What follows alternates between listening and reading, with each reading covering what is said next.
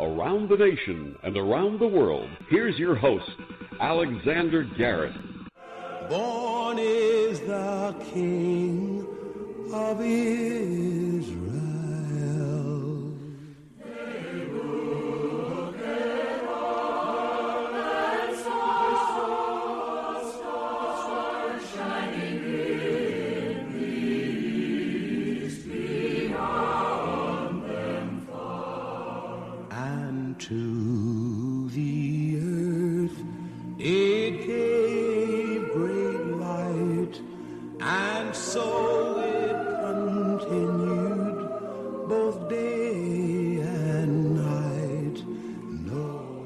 And so, I mean, come on. How do you not love Christmas time? How do you not love the Christmas music? I'm sure my guest on the line with me right now, Kevin D. Miller, you have to love the Christmas music during this time, right? I do, Alex. I do. I love this time of year. It's a great time of year for family. Great time. It's just a a good feeling this time of year. So, and I know we're going to talk about your book in a second, but any Sure. family traditions that you want to talk about really quickly? This is the third Advent Sunday in Advent. So, any Advent traditions, any traditions around this time that your family has?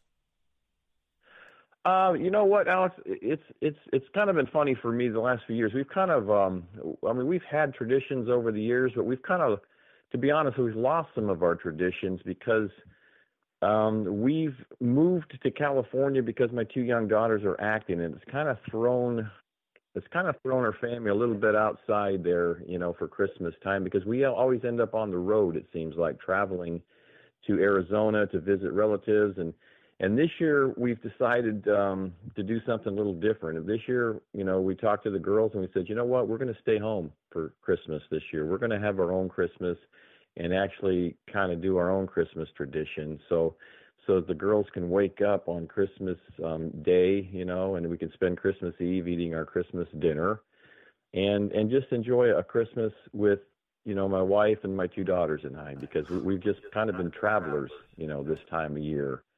And uh, we've kind of which which means we've kind of put on hold and put on behind and kind of you know lost some of our traditions which was sad to us. So so we sat down as a family and kind of said you know we really really want to have a good old fashioned christmas because my daughters are, are are 17 and 13 you know so they're growing up and they'll they'll be on their own soon so we wanted to make sure we went out and bought a big old christmas tree and, and had them decorate it. we sat around one of the traditions we do is we turn the christmas music on and we just all decorate the tree. So we got to do that this year, you know. So we're really looking forward to just an old-fashioned traditional Christmas, you know, with with just us and not having to be on the road so much. Well, that sounds like awesome. You know, just to spend time at home. And are are your daughters in college now, or when did they start acting? I know we didn't really talk about this last time, but Yeah. I, I know you're itching to talk about it. So tell us a little bit about that. Oh, sure, sure. Yeah, yeah. Actually, um, my daughter uh, Emily uh, is a, a senior in high school, and my daughter Gracie is in eighth grade. So they'll both be graduating um, in the in the spring. Um, and then Emily will be going to college. She'll be she's looking. We're looking at colleges for her right now to attend, and then uh, and then Gracie will be moving over into high school. So she'll be starting uh, in the high school there. But yeah, we we we came here from uh, Tempe, Arizona. Um, about six years ago, uh, the girls got involved in acting. They've always been in entertaining, and, and we had an opportunity to come here and talk to an, uh, an agent here in, in California. Well, that sounds uh, pretty awesome, and, and I wish you guys a great journey on that. And I know that uh, they did not get a chance to meet your grandfather, but I'm sure you instill a lot of his uh, legacy into their, you know, into raising them, uh, just like your father took your grandfather, Stanley Puchalski Miller. Uh, we're talking with uh, Kevin Miller. He's the author of Heart of Steel, and uh, let's get into the book a little bit. So Sure. you are probably raising your daughters the way your father was raised by your grandfather. I mean, with with the values that your grandfather had. Would you say that's accurate?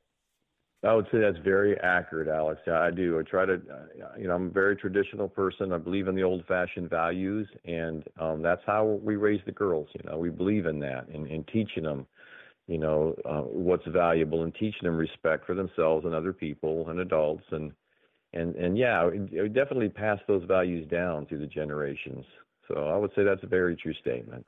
Now, what was about your grandfather that you really want to write a book about the Heart of Steel? I know we t- covered it a little while ago, but time has passed. Mm-hmm. Give us a little refresher before we dig into it even more. You, you bet, you bet, Alex. Um, the thing that hit me the hardest, that hit me the most and the deepest with my grandfather is just his dedication, his devotion, and his uh, just unconditional love for his family. Because the things that he went through and suffered, he never gave up hope, and he always had his family's back. You know, and that was one of the things that he always taught us is that your family. You don't fight with your family. I mean, it's okay to have disagreements and stuff, but you you you pick each other up. You got each other's back. When all is said and done, you're still family, and you love your family, and you take care of each other. And that's that's what he taught us, and that's what really inspired me so much about his story that I had to write the book. And so, it has this story. For those of you not familiar yet, has tragedy, has some laughter. I mean, your grandfather was a funny guy, and I think he made everyone around him laugh and smile. That's the impression I got. Oh, definitely. Yeah, he he was a he was a tough guy, you know, because he had to be, you know, growing up and, and when you read the story, you you understand why, you know, he was thrown into just a, a tragedy at such an early age, 12 years old. But even through that tragedy, he he maintained that sense of humor. He did, and and he passed that down because we we all kind of have that same sense of humor, you know, and that outlook of life that just kind of takes the edge off of life. When you can laugh at yourself and laugh at each other and stuff, that just kind of it, it kind of it has a healing effect to it. And you know what? His story, I think he had to have some laughter in it because of the tragedy of it. So uh, take us back. He's he's born in Ohio and now you're in California, but your your family tree really starts from Ohio and beyond. Uh, what was what was going on in a little town in Ohio that actually got news coverage? Well, what happened was in back in 1920. It was actually the night of September 13th, 1920. Um, my grand my great grandmother woke up my grandfather um, and told him that he needed to go get the sheriff immediately. She, she was, you know, bound and she had gotten out of her her bindings and my great grandfather was shot and murdered in his sleep. You know, he was shot in the right temple while he slept. So my grandfather, at 12 years old, was sent to get the sheriff, and the sheriff came back and, and investigated this um, this incident. And uh, that this is and this is kind of where I found out about this stuff is because we we learned this through an, through a bunch of old newspaper articles that we came across um, by some cousins of ours that handed us these these newspaper articles that that showed a, a, this tragedy and it kind of follows the investigation for about a week, week and a half, two weeks. And that investigation turns. It's got a lot of twists and a lot of turns and a lot of unexpected things and, and truths that come out. And and what happens is my my grandfather and his siblings end up in an orphanage in Warren, Ohio in 1920 as a result of all this tragedy that occurs. So they go from from that situation, you know, to uh, a worse situation. And and let me say, my great grandfather was a good, you know, he was a rich farmer in Ohio, kind of a good old boy in the town there. He drank a lot, and he was he was a very abusive man. He was very cruel and and, and very abusive man. So that you can kind of see where the story's going there. So, let me ask you this: Do you feel that? Uh, do you feel any how do you feel? First of all, how did you get the dialogue to this? Because the dialogue is emotional. It has some humor. How did you put the dialogue together for this? And when writing it, what emotion did you feel? Did you feel sadness for your grandfather? Did you feel triumph for your grandfather? What was it like writing the dialogue for this? Oh yeah, I mean, eh, Alex, it, it was it was a very emotional experience for me because it, the, the story is so close to me, and I was so close to my grandfather. So yeah, man, I had I had like you know, I mean, there were times I had tears in my eyes when I'm trying when I'm writing the story, and when I'm I'm just I was kind of felt like I was almost you know just kind of in tune with his spirit, you know, as I'm writing this and and feeling, and, and I tried to write the book through his eyes, you know, literally trying to see, okay, if I'm 13 years old how would I feel? You know, because because I knew my grandfather well, but you know, but I I just had a, a range of emotions. I, I felt for him. You know, I felt for him, and I, I just admired his his you know his courage. I mean to me he was he's like a, a hero like an american hero to me because of the courage he faced. And i also felt a lot of you know a lot of emotion and sadness for you know like my my great aunt sophie in the story who you know who's a victim of domestic violence sure. and abuse.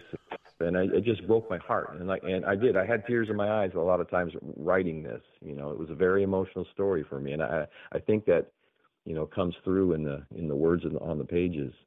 As I've told you before, I get choked up reading parts of this book, and it's no doubt why. Heart of Steel is the name of the book. Now, uh, and and your grandfather had a heart of steel. Now, often today, Kevin, uh, Kevin Miller, when when we discuss family family issues and family abuse, the word trauma comes up.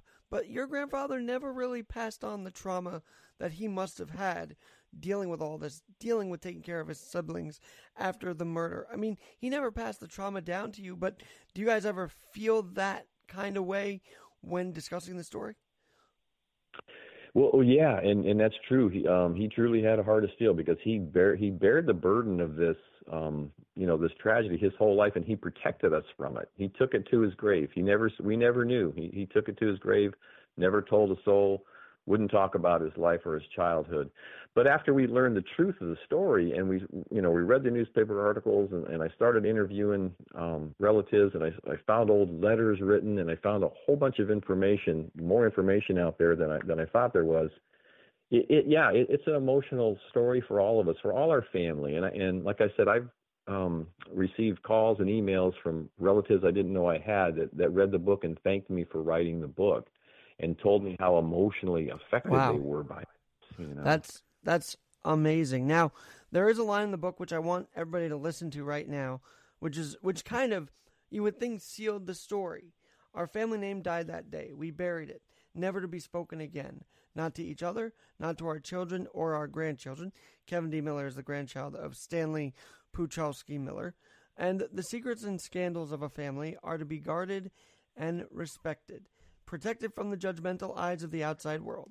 We embrace a new legacy that morning to carry us and our family into the future. When exactly did that moment happen?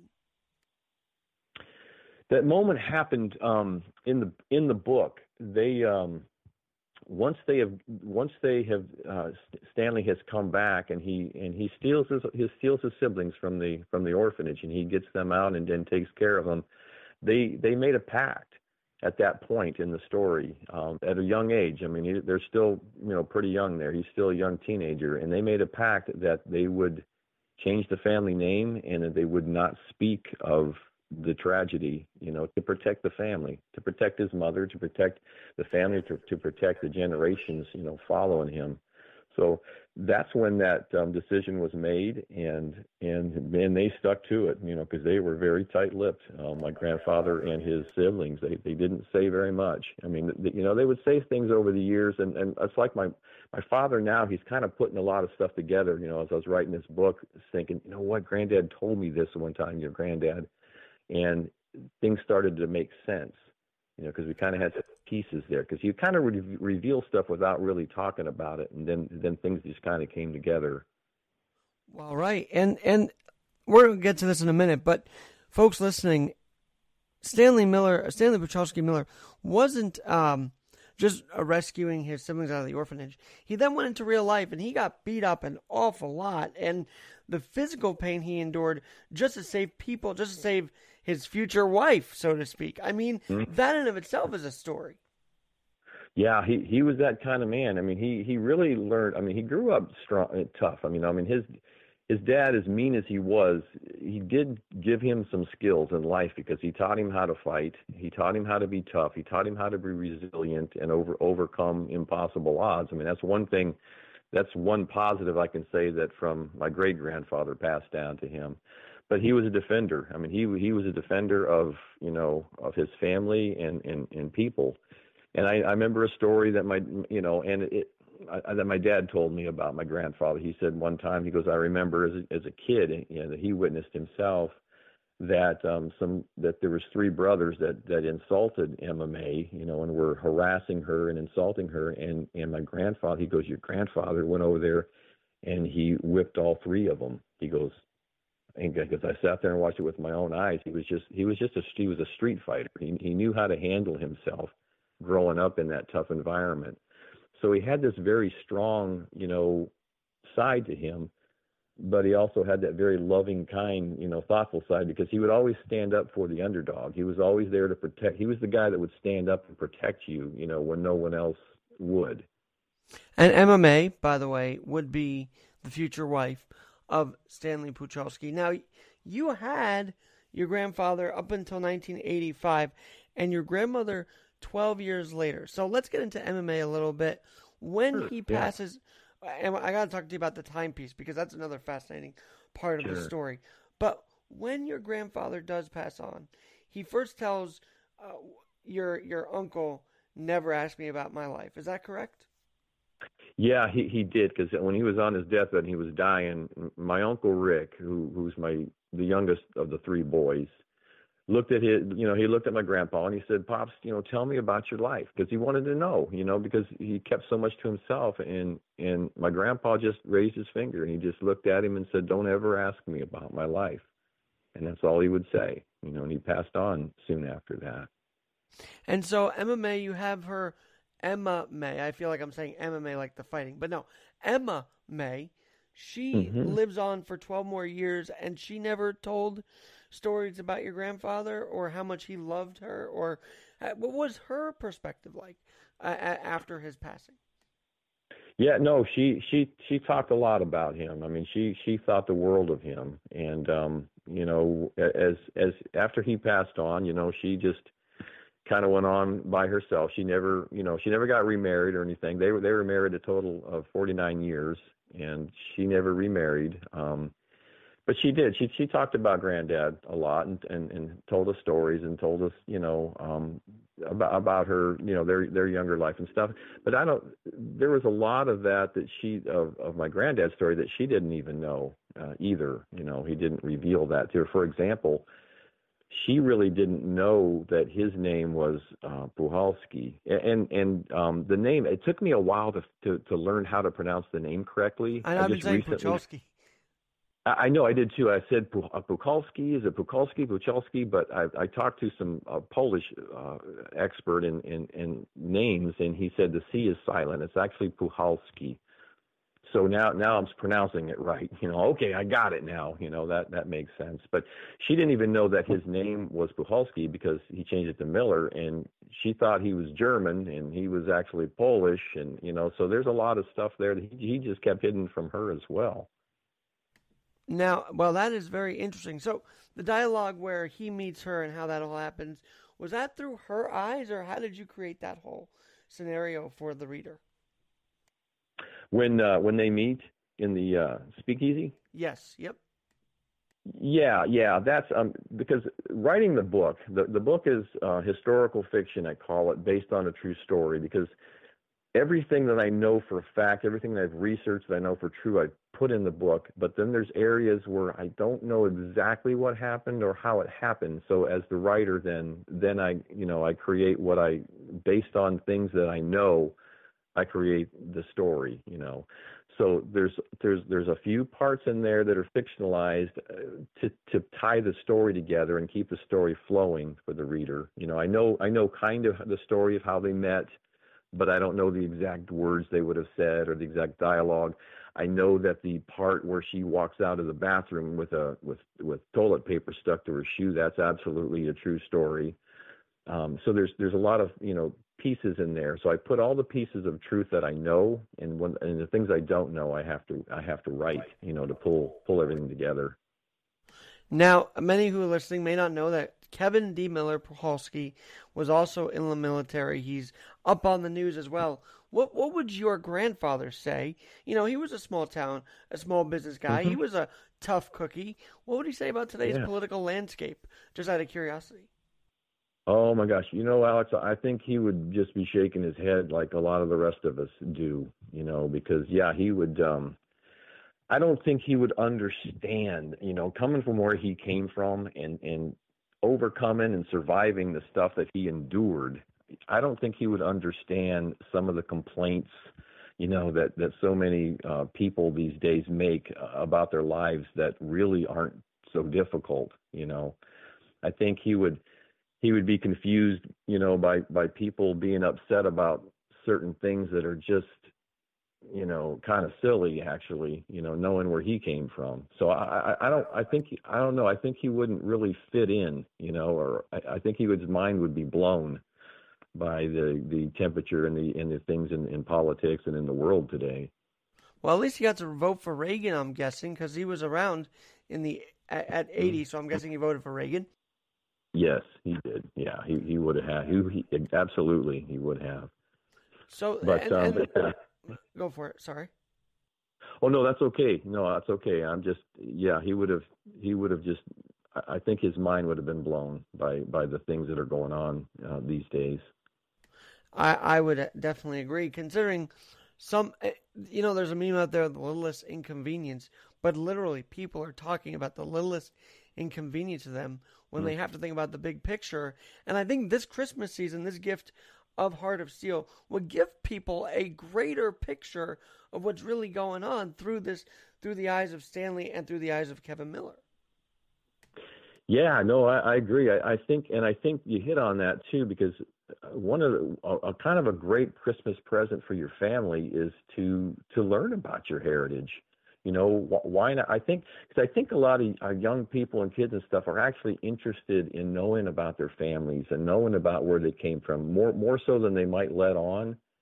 And I think that yeah, the book would be a great gift because you know, and and then maybe it might inspire someone to say, hey, I want to look into my family. You know, I want to look into, you know, do some research and, and find some stuff out about myself. You know, and pass that on to their generations because I think that's important to pass that stuff down so that so so that um, you know the generations that come know where they came from and who they are.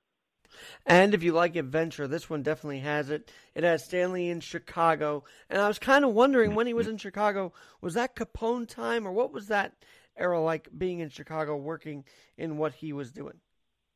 That was most certainly Capone time. Yeah, the the uh, the mobs was was pretty pretty active in those days, and even um, yeah, and even in Canton where he was at, where he ended up, there's an area in Canton called Little Chicago, where um, it's even you know, rumored that uh, Capone hid out for a time, and that's that's another part of the book as well too. When he comes back and he kind of gets involved, you know, he's involved in in the bootleg and in the speakeasies and where he purchases uh, a speakeasy and that's um that all occurs in Little Canton area, which was a very um yeah very uh, high mobster you know area.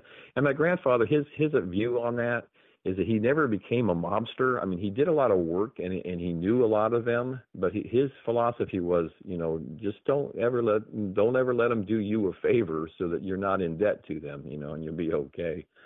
But um, but a lot of you know, there's a lot of mobsters that he knew that he did work for. He laid floors for. He would you know, he worked with his hands well, and and they liked him, and they paid him, you know, for his work because he was good. He was good at what he did. And uh, nowadays, people don't really want to go to that hardworking mentality, as you and I could see on a daily Right. basis. And that's kind of sad. And maybe this book could inspire people who are down on their luck that, hey, you're not out of the woods yet. You can do something with your life. Because, you know, unfortunately, Stanley could have just sat in the orphanage and done nothing, but he didn't. Right. And, and he made something of his life. And I think that could inspire people who are down on their luck this Christmas time. You know, it's a very, for some, it's very depressing this time of year. Mm. This seems like a light that could shine for them of, hey, you know what? I can rebound too during this season. Yeah, no, I, that, I totally agree with that, Alex. It's it's like um, he didn't sit down and feel sorry for himself. He picked himself up and he always moved on. He never took the time to sit and, and feel sorry for himself. And here's kind of my philosophy on this. It's like you know what? In life, we're all the author of our own book. I mean, if you don't like your life the way it is, you have the pen in your hand. Write a new chapter. You have that power. And I don't think as people we realize how much power we have over our own life. You know, so the you know the analogy of you're the book authors of your own story. You know, so if you're not happy with your story, write another story. You know, write a new chapter because you can do that. And then, of course, it, it was one, and I agree with you. I'm trying to write my my little story uh, as we go along because my dad's older, and I want him, I want him to see how much I appreciated his time on this earth as a father to me, and I just I have no time to write it, but I'm trying to figure it out. Maybe off air you can inspire me to write this thing because I really want to get it out there for my 30th, which is Oh, two yeah. years. So we'll have to see Oh, about that. hmm Awesome. That's that's awesome. That's that's great, Alex. And, I- and you just keep following through with it. You know, just um, that that's great. And I'm sure your dad will be you know very honored and very touched by that. So we'll have to see. It's, it's a work in progress. But one of the topic, Mm-hmm. one of the thing I was thinking about as we're talking is, so he goes. Stanley's doing all this work, but he never wanted to tell his mother. And I feel like um, there's that part of it as well. Like, how much do you divulge to your parents with what you're doing? That seems like a Hmm. a hefty a hefty task, doesn't it? Yeah, it does. You know, it does. And and his philosophy was, you know, whatever it takes. You know, I'll, I'll do whatever it takes. I'll walk through, you know, I'll walk through hell if I have to, and and not put that burden on my family. Just to take care of them. You know, he's willing to, to do whatever he had to do, whether it was it was bootlegging, whether it was you know laying floors, whether you know whatever it took for him to do to run away to Chicago, catch a train, and, and work in a steel mill. He was willing to make that sacrifice and do it, and he didn't. He wasn't a man that he didn't talk about himself. You know, what I'm saying if you had a conversation with him, Alex, he would want to know you know, how's your life going, Alex? You know, he would want to know all about you. He wouldn't talk about himself. He was just humble in that way. Same with my grandmother, honestly. She would always be like, How are you doing? And very few Hmm. of us could get through to like how she was and what her life was like. Uh, and she lived to a hundred, so that was Oh, man, yeah, that was great. interesting. We all want to know what, what life was like, and she was always like, "But how are you doing?" You know, she always cared about us and not so much about her life. And then, you know, we've done some research, and it's become an interesting project here in the house, uh, dealing with that backstory. And as you say, learning about your heritage can teach you a lot. And to be honest, it can also help you break patterns that maybe you had in your family that you are now inspired to break because it does tend to come down generation to generation and i always feel like we're in position to stop whatever negativity there was and bring positivity forward I, I totally agree with that. And, and like and like I said, I mean, you you've got the pen in your hand, Alex. I mean, we we all have the pen in our hand, and, and we can change things. We have the power to do that. And a lot of times, we don't recognize the power that we have, you know, in our lives, and and and the effect that we have on the lives of people around us, our family, friends, and just other people. I mean. Every person has got the potential to do so much, you know, for the world, so much for other people, so much for their family, and so, and so much for themselves. We sometimes neglect ourselves, you know. But you have that power. We have that power, you know, to to just change things, make things a little bit better. You know, just each day, just make one thing better, you know, and the world's a better place. kevin d miller is who i'm talking to heart of steel book i hope you have a few more minutes because i got one Oh, other sure. thing to talk to you about because you didn't really valuable valuables and material things weren't that big in the book but one thing that did stand out to me was the mutter timepiece because he had it since he was mm. a child and i guess i want to preface this by saying by asking should we I feel like people get rid of valuables like on a whim and don't keep it, but Stanley did. And how important is it to keep valuables rather than say, oh, it's a new year, I should get rid of this? No, Stanley didn't do that. He kept that little timepiece throughout his life. And, and I feel like we've gone away from that kind of uh, sentimentality. Yeah, no, I agree with that because I, I think those, you know, those personal items I think are so important, you know, because that that item is tied to that person. You know, I mean, it, a lot of times when you're growing up, you know, you you you you you, you see something like a, like a timepiece that's on, you know, and you associate that with that person that you love, and it's it's nice. Even your parents, it's nice to have those things, you know, because it reminds you of them, and it, and, it, and it's a part of them. And my grandfather, I mean, because he had a kind of a fascination with clocks and, and, and timepieces and such, and he, um, you know, he he would he loved to fix those things as well. And and you know, I I actually got a, a wristwatch, you know, of his that he when he passed, you know, that I took on. But um, but yeah, those things were valuable to him, and he he found them important enough to hang on to. And and then and then you know, and then it's nice to to kind of receive those things, have those things passed down when when possible. Just you know, just to have. Yeah, and you know what I'm thinking as we're talking about this is that people always say, "Oh, you got to declutter for the new year," but maybe we should be more mindful of what we declutter because there could mm-hmm. be valuables in there that we don't even know about. Yeah, yeah, and, and some, something you might regret, you know, getting rid of, you know, at some point, you know, because yeah, there there is. I mean, there's value in, in you know, in, in people's personal items and things that are, because that item was important to that person, you know. So I think that's kind of what it carries with it is the importance that it was to that person, and it's like when you have that, you kind of, you know, take over and and, and have a, that that importance, you know, sitting in your hand there. So where is it now? I got to ask, where's the timepiece right now? It's um, that timepiece is is we don't have that. That that timepiece is is not there. You know, it's it, it's I mean in the book, um, you know, Emma places it on his coffin and it's and it's with him. You know, she it's one of the items that she leaves with him. Um, and and and and the book, the timepiece is also it also has a symbol a symbolic element to it you know, because when he finds that timepiece, you know, the Polish believe that when you receive a timepiece, it, it, it a lot of times it, it begins a countdown, you know, a countdown in your life. So the timepiece in the book, in the story, also has a, like I said, a symbolic element to it, where it started him on a journey. When he found that timepiece, you know, the journey started and the clock was ticking, you know, and he knew that, you know, that the day he died, that you know that that watch would stop ticking, you know so and that's that's kind of a polish belief as well so wow that is uh that's pretty deep. You got to get the book. Heart of steel is the name of the book. Kevin d. Miller is who i'm talking to. Now first of all twitter contacts where can people find you? Is it Web Miller az yeah, the um, yeah, that's my Twitter. But the easiest way to do it, Alex, is just go to the website heartofsteelbook.com, and all my social media uh, links are at the top right hand part of the page. Uh, there's a lot more information up there about the story, a lot of backstory. There's photographs. There's there's uh, links to media. There's there's also a link where you can purchase a, uh, an autographed copy of the book as well.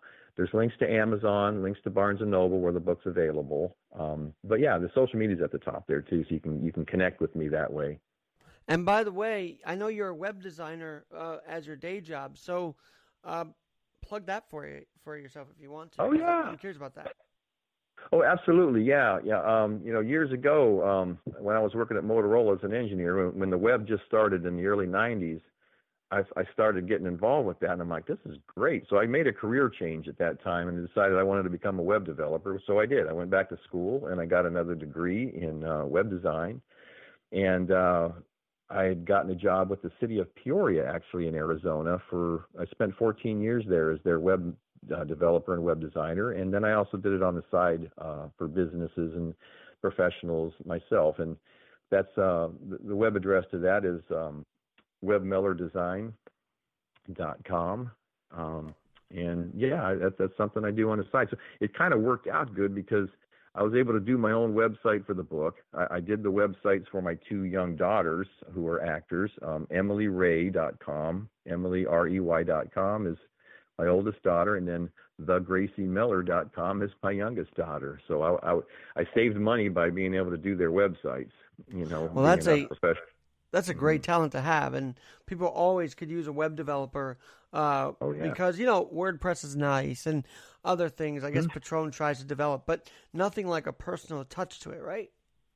Yeah, that's always been my philosophy. I mean, WordPress is good. A lot of people like it, and, I, there's nothing wrong with that, you know. But it, it limits you in a lot of ways. The, the the websites I develop are custom design. I, I get with the client, and I'm like, okay, give me your vision of what you want to see, and then I take their ideas and I, I turn them into a, an actual web page.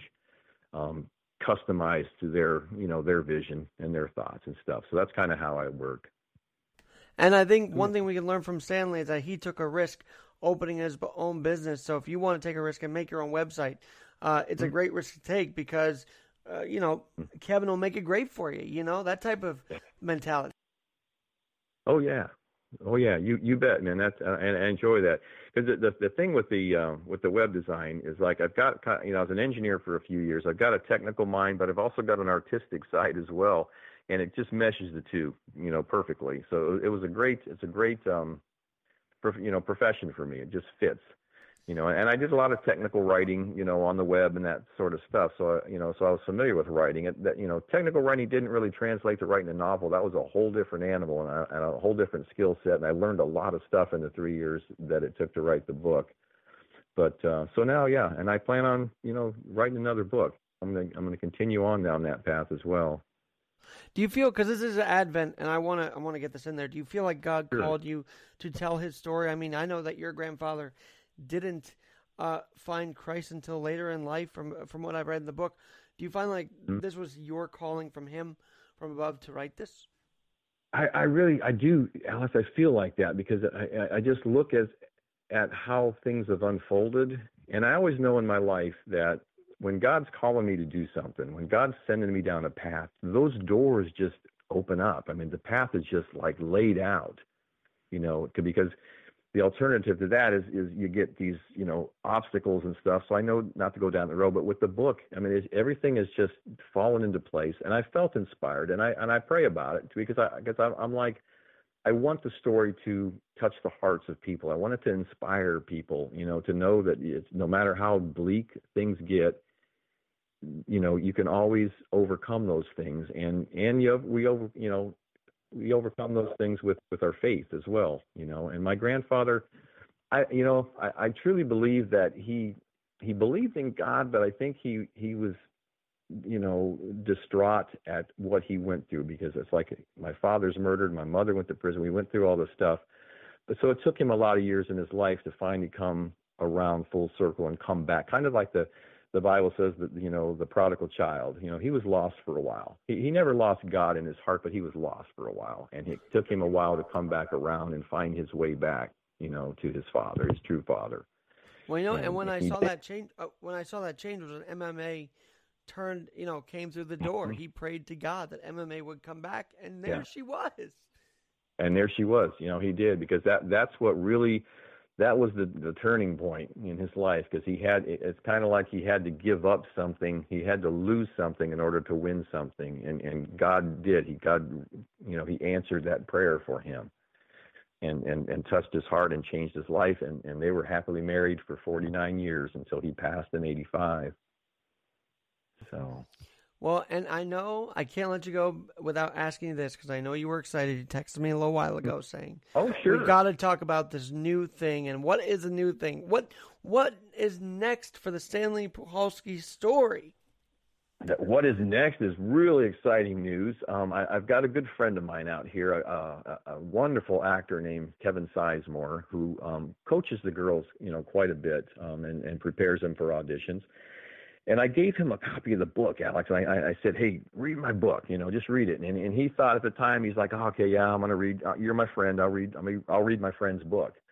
Well, after he read the book, he calls me the other day and he says, "Hey, um, I'd like to talk to you. I'd like to meet with you." And he sat down and he says, "Man," he goes, "I I love this book." He goes, "I, I want to option this book. I want to pitch this book around, um, you know, and make a movie out of it. Let's get this movie made." And um, and he's got a production company and he does this. I mean, this is this is what he does, and this and that was the reason I handed him the book because I was hoping that he would come back and we'd have that conversation. So I've he's I've optioned the book to him for the rights to go to pitch the book um, to create the movie. So we are working. We are in the process right now of taking Heart of Steel and putting it on the big screen. Well, that is a blessing in of itself. That's amazing. Now, I got to tell you a quick story. So, I had the Saturday sit down, which I just posted uh, yesterday because it's Sunday today. I, I posted this. Uh, a document, a documentary director came on my podcast to talk about the vision that another guest I had in January uh, about his life in New York City. He wanted that to hit the big screen as a documentary. Well, 11 months later, he got that goal accomplished. Now, I remember, and we talked about that yesterday on the Saturday sit down. I remember, Kevin, you came on this podcast and said, you know, I really want to make this a movie, and now that's starting. So I don't know what it is about this, but maybe there's a good connection that I made over the last few months, and things are going for the people I've interviewed, which is amazing. Yeah, I mean, I think I think it's your show, Alex. I think um, you know, I think you're uh, something's happening. You know, some some something magical is happening here because yeah, that's that's an interesting uh, you know story that you you say that. So so yeah, I maybe remember so. you coming Maybe, on and saying. I want to make a movie out of it, and now it's happening. Yeah. I so did. congrats on that. Mhm. Yeah, thank you. I, I sure did, and and now now that that's uh, becoming a reality. So yeah, so thanks, thank you, because um, you know maybe more people need that uh, want to have their book turned to a movie or, or such need to come on your show. well, I tell you, first let's just pitch the book one more time. Heart of Steel. It is Christmas time. It's Hanukkah also uh, this mm-hmm. week, so please, if you want, if you need a gift, this is a great gift to get someone and uh, your a loved one, a friend, and uh, inspire people this year. Kevin Miller's done that. Maybe you can as well through Kevin and the Heart of Steel, and it's on Amazon and elsewhere. And uh, heartofsteel.com, uh, heartofsteelbook.com is where they can get the book. Right. Right. Heartofsteelbook.com is is um, it's got the links to Amazon and Barnes and Noble where you can buy the book, and you can buy an autographed copy um, on that homepage as well. All right, well, thanks so much. And uh, Kevin, please come back and let us know what's going on. I love getting these updates. I love that things oh, are starting to happen in people's lives, that they really mm-hmm. are had a vision. You know, there's a great saying, and I don't know if you ever watched Sunday in the Park with George, but because I'm in the city, I kind of have the Broadway thing injected into me around here. But sure there's a great line in that show. Stephen Sondheim wrote it. Said, uh, "A vision is a vision if it's only in your head." So you got to make it happen for mm-hmm. everybody to see it. That way, it becomes more than a vision; it becomes reality. And Kevin Miller, you are certainly making this a reality. So congratulations. Thank you, Alex. I appreciate that. Appreciate that very much. And uh, I'm Alexander Garrett. This has been the Sunday Pod, a special edition with Kevin D. Miller, author of Heart of Steel. Let's let Nat King Cole take us out once again on Keeping Real with Alex Garrett. Born is the King of Israel.